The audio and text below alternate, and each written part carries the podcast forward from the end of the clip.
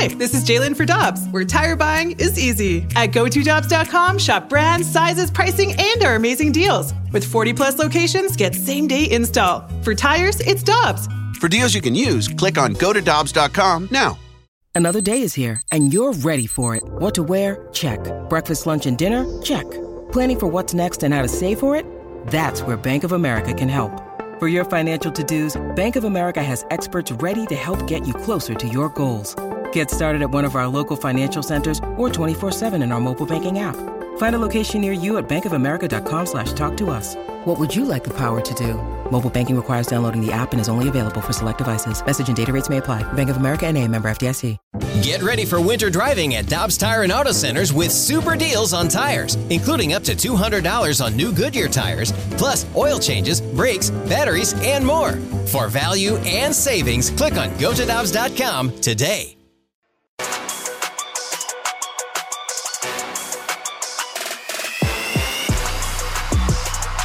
Alex Ferrario and Tanner Hendrickson, I'm Brandon Kiley.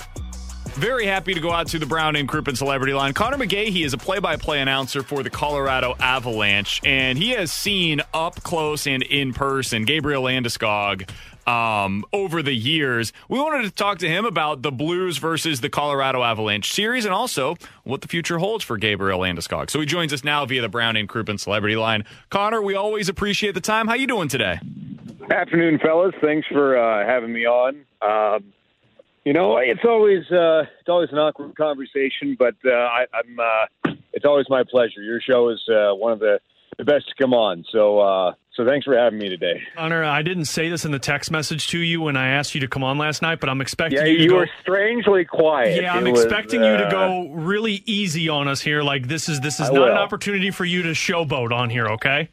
Oh, I, I am not by nature. I do not showboat. Uh, I, I have a temper a lot of things, so I will. Uh, I will walk softly here. Uh, Now, now, Connor, let's start with just that series because uh, look, it was an underperforming season for the Blues without question. They didn't live up to the expectations a lot of people were hoping for. But you and I talked on the first pregame show before the, and you had mentioned how this was a series that, from a Colorado's perspective, you were a little nervous about going into. So, what did you see in the series that kind of surprised you about the way that the Blues played? Well, it, it, it may be not how the Blues played because they've had a great recipe for success over the past couple seasons. I know it was the early exit in the playoff last year. I think a lot of people can discount what the Edmonton bubble was, and that it's it's not playing in a real environment. And environments uh, are part of the reason that athletes compete. And you you had that at Enterprise Center, which was uh, a fabulous environment. Games three and four, one in games one two in Denver, but the, the Blues recipe has been big, strong, and physical, tough to play against.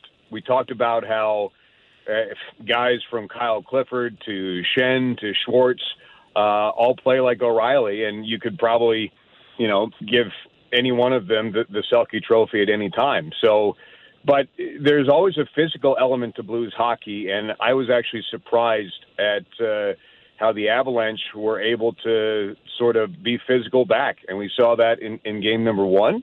And that's how Colorado maybe gave themselves a little bit of confidence and were able to uh, to play the Blues equally that way. Now, it, it's not easy being shorthanded. Colorado knows a ton about that. Down six starters in the second round last year versus Dallas, including their top two netminders. So that's never an easy hill to to overcome.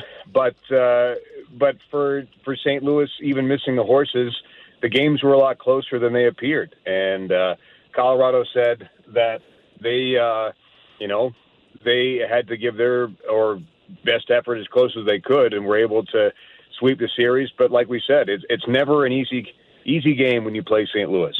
Connor, when you look at your, your biggest takeaways from that series, and you, you mentioned how the Blues they want to play physically. I was so impressed with the way that the, the Avs pushed back against that because I think there are teams wrong here uh, of yesteryear from the Avs where the Blues would have come out, especially early on, punched them in the mouth, and they might have been Yeah. taken aback a little bit. And it's like, okay, the Blues end up up 3 1, the Avs don't respond, and now you've got the Blues feeling like they can get back into this series despite being shorthanded. I, I feel like I learned more in this series about the Avs than I did about the Blues. Yeah, I think so too, and I think I think Colorado over the past couple postseason campaigns uh, has sort of started to compile uh, a book of lessons that they have learned. Uh, go back to 2017-18, they qualify for the Stanley Cup playoffs in Game 82 uh, against St. Louis. Uh, the empty net goal and Landeskog is is mobbed by everybody in the neutral zone, but that pushes them into a, a matchup with the Nashville Predators. Uh, they force a game six. They lose at home in game six. But that's when the lessons started to be learned because the year before uh, was a 48 point season, and it's the worst in over 25 years in the National Hockey League.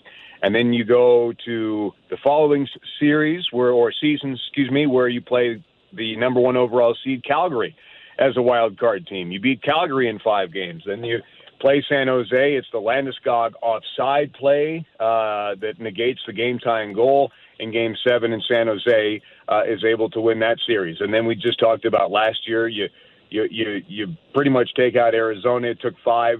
Antti Raanta stole one for the Coyotes, uh, but then down six starters, as we mentioned, they lose in overtime of Game Seven to Dallas. So all of these lessons that they've learned, whether specific or big picture have sort of been put together. And everyone knows how they felt in game seven of the second round the last two years when they've been eliminated. And no competitor ever wants to feel that way ever again. So that's why when you come across a challenge like the St. Louis Blues, and it was a challenge, uh, they now have the confidence to maybe step to that challenge and step outside of their comfort zone. And as you mentioned, teams in the past maybe not necessarily would have rolled over, but would not have been able to adapt to that style of play or to really stick up for their for their teammates in any fashion. And and the Avalanche were able to do that. And so I think we watching this team learn that, and they may have known that themselves inside the room, or maybe they're learning that about themselves as they as they go along.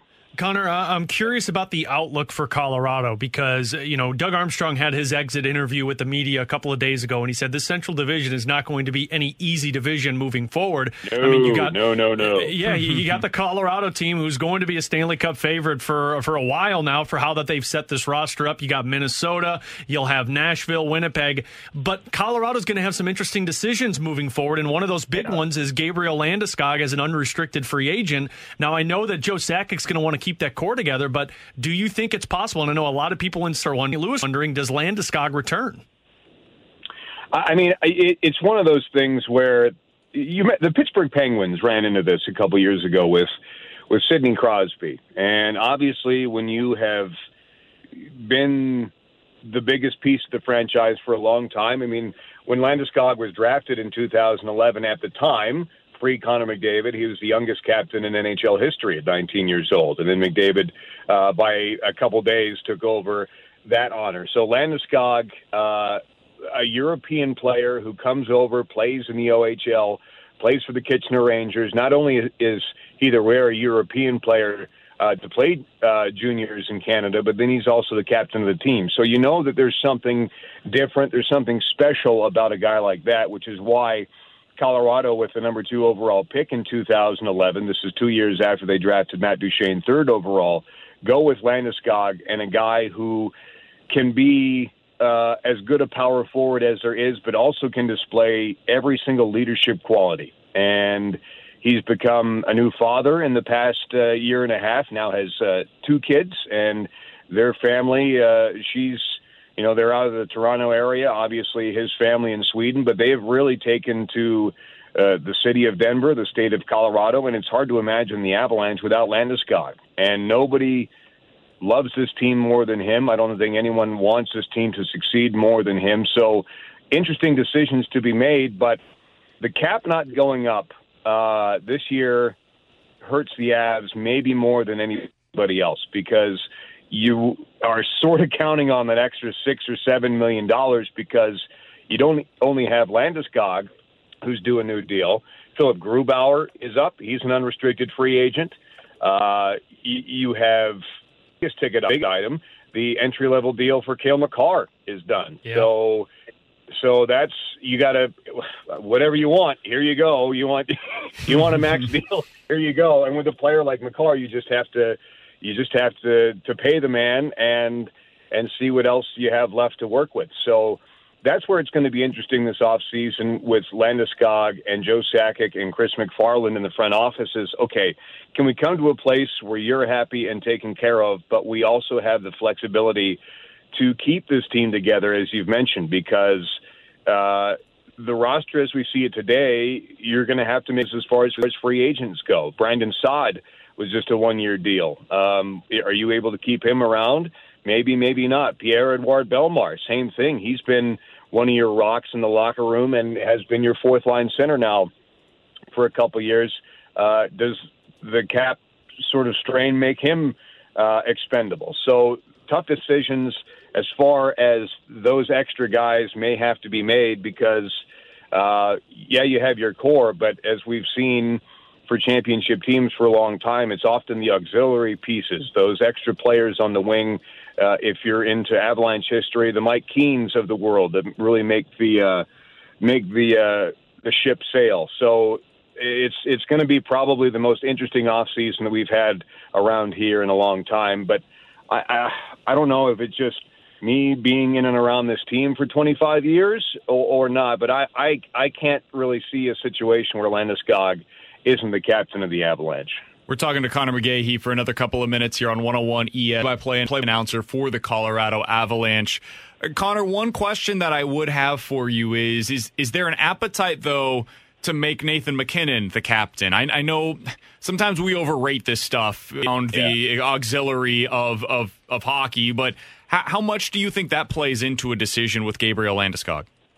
Well, I, everyone has their own skill set, right? And for MacKinnon, – some players, it's good to just let them focus on being the best at what they do. And personality wise, and MacKinnon would probably, while he would be honored, he would probably tell you that Landeskog is maybe better suited uh, to, to wear the C. I mean, MacKinnon wears the A for for a reason because he is a superstar. Because when you talk about leading with your play on the ice, nobody is probably better uh, than Nathan MacKinnon. But uh, is it a possibility? Yes, but I think MacKinnon's uh, skill sets and strong suits are with his play, where Landeskog has to be a little bit more wide brush with everything, and that's that. Those are part of his gifts. So that's why I think uh, it's a good combination there with MacKinnon wearing the A and Landeskog wearing the C.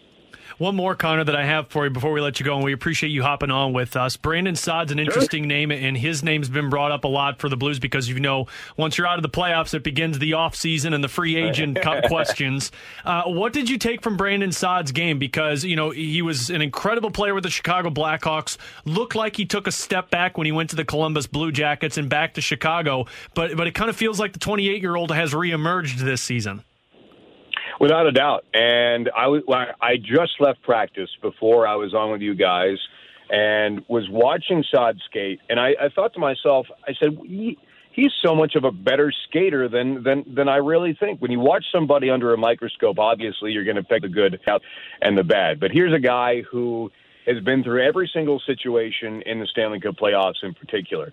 Uh, he's been through sweeps. He's been through game sevens. Is it a five game series? Is it a six game series? He's he's seen it all, and it's just funny because you talk about his play with Columbus and Chicago, two teams that in the past couple seasons have not exactly been on the precipice of winning a championship. But it's just like Jonas Johansson, who was acquired as a goaltender when the Avalanche had some uh, some injury problems with Pavel Francouz from the from the Buffalo Sabres. There's the famous line that that the writer had never seen a worse goaltender than Jonas Johansson in his 25 years of cover, covering Sabres.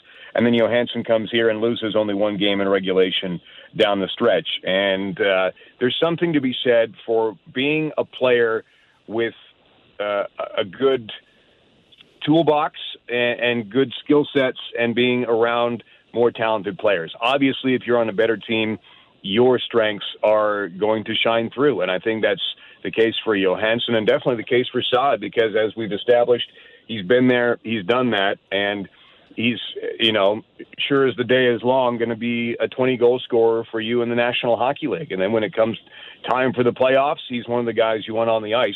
Uh, obviously, he scores the game tying goal there in game four to, to get the comeback going for Colorado. So uh, I think it's a perfect example of having everything that you need as a hockey player and having that being accentuated when you're around other pieces of exceptional talent. It's Connor McGahey, play-by-play announcer for the Colorado Avalanche. If there's anybody that I'm happy for that they get to watch this kind of a run for their team, it would be Connor McGahey. Connor, we appreciate the time, man. Thanks so much for hopping on with us today. Hey, anytime you fellas know that. Bless you both, and uh, thanks for the, the, the hospitality this past week. Uh, the city was was very nice and very gracious. Definitely. So uh, can't wait to see you in the fall. And good luck the rest of the way, Connor. Appreciate it. Thanks, fellas. Got it. That's Connor McGahey joining us here on 101 ESPN.